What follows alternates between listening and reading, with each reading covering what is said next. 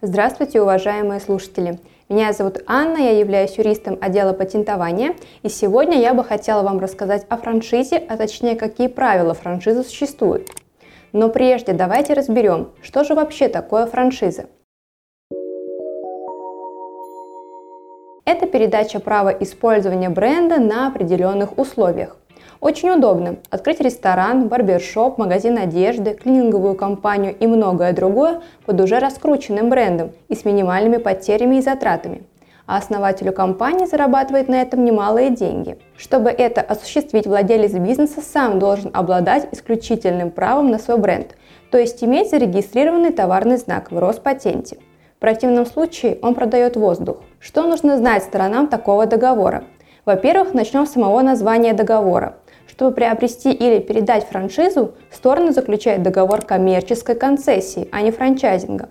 Данному договору посвящена статья 10.27 Гражданского кодекса. Сторонами такого договора могут быть только коммерческие организации или индивидуальные предприниматели. По договору коммерческой концессии правообладатель, в данном случае владелец компании, передает пользователю, тому, кто покупает франшизу, право использования комплекса исключительных прав, который включает в себя право на товарный знак, секреты производства, ноу-хау, коммерческое обозначение.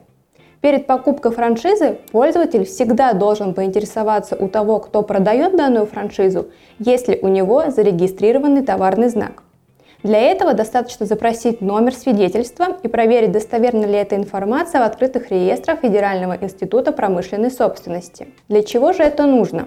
Если у владельца компании или индивидуального предпринимателя не зарегистрирован товарный знак или вдруг окажется, что он вообще принадлежит другому лицу, то к ответственности будет привлечен не только тот, кто продает данную франшизу, но и каждый ее покупатель в отдельности. Кроме того, в договоре очень важно прописать следующие условия – объем передаваемых прав, размер и форму выплаты вознаграждения.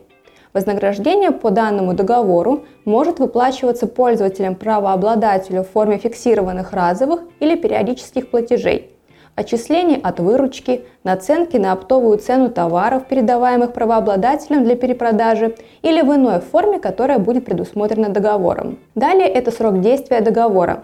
Срок действия не должен выходить за рамки действия самого товарного знака а также пределы использования товарного знака, то есть для каких конкретно товаров или услуг зарегистрирован товарный знак, а также на какой территории покупателю франшизы разрешено его использовать. Правообладатель обязан передать пользователю техническую и коммерческую документацию и предоставить иную информацию, необходимую пользователю для осуществления прав, предоставленных ему по договору коммерческой концессии, а также проинструктировать пользователя и его работников – по вопросам, которые связаны с осуществлением этих прав. Предоставление права использования комплекса исключительных прав по договору коммерческой концессии обязательно регистрируется в Роспатенте. При несоблюдении требования о государственной регистрации предоставления права, использование считается несостоявшимся. Если вам требуется помощь в подготовке договора коммерческой концессии и дальнейшей регистрации перехода прав по данному договору в Роспатенте, юристы отдела патентования будут рады помочь вам и вашему бизнесу. Успехов и до новых встреч!